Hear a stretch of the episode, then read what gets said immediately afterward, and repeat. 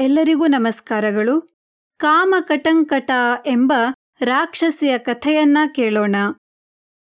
ಪ್ರಾಗ್ಜ್ಯೋತಿಷ ಎಂಬ ನಗರದ ರಾಜನಾಗಿದ್ದ ನರಕಾಸುರನಿಗೆ ಮುರ ಎಂಬ ಸೇನಾಧಿಪತಿ ಇದ್ದ. ಆತನ ಮಗಳು ಕಾಮಕಟಂಕಟ.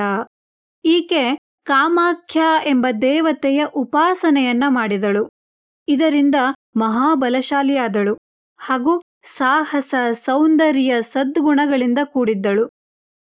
ಶ್ರೀಕೃಷ್ಣ ನರಕಾಸುರನೊಂದಿಗೆ ಯುದ್ಧ ಮಾಡಿ ನರಕಾಸುರನನ್ನ ಸಂಹರಿಸುವಾಗ ಈಕೆಯ ತಂದೆಯಾದ ಮುರನನ್ನೂ ಸಂಹರಿಸಿದ.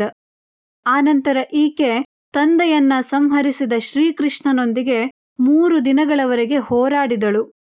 ಆಕೆಯ ಆರಾಧ್ಯ ದೇವರು ತಡೆದಾಗ ಯುದ್ಧದಿಂದ ವಿಮುಖಳಾದಳು.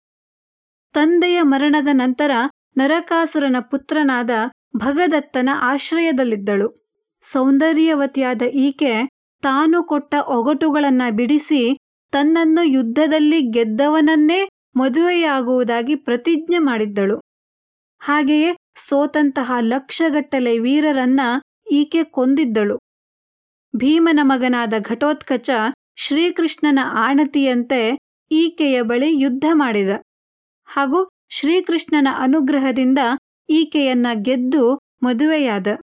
ಇವರ ವಿವಾಹ ಇಂದ್ರಪ್ರಸ್ಥದಲ್ಲಿ ಮಹಾವೈಭವದಿಂದ ಪಾಂಡವರ ಸಮ್ಮುಖದಲ್ಲಿ ನೆರವೇರಿತು. ನಂತರ ಕೆಲಕಾಲ ಇಂದ್ರಪ್ರಸ್ಥದಲ್ಲಿ ಇದ್ದು ಆನಂತರ ತನ್ನ ಪತಿಯೊಂದಿಗೆ ಹಿಡಿಂಬನ ರಾಜ್ಯವನ್ನ ಸೇರಿ ಅಲ್ಲಿ ಘಟೋತ್ಕಚನಂತೆಯೇ ಅದ್ಭುತ ಪರಾಕ್ರಮ ಹಾಗೂ ಶಕ್ತಿ ಸಂಪನ್ನನಾದ ಬರ್ಬರೀಕ ಎಂಬ ಕುಮಾರನನ್ನ ಪಡೆದಳು. ಧನ್ಯವಾದಗಳು.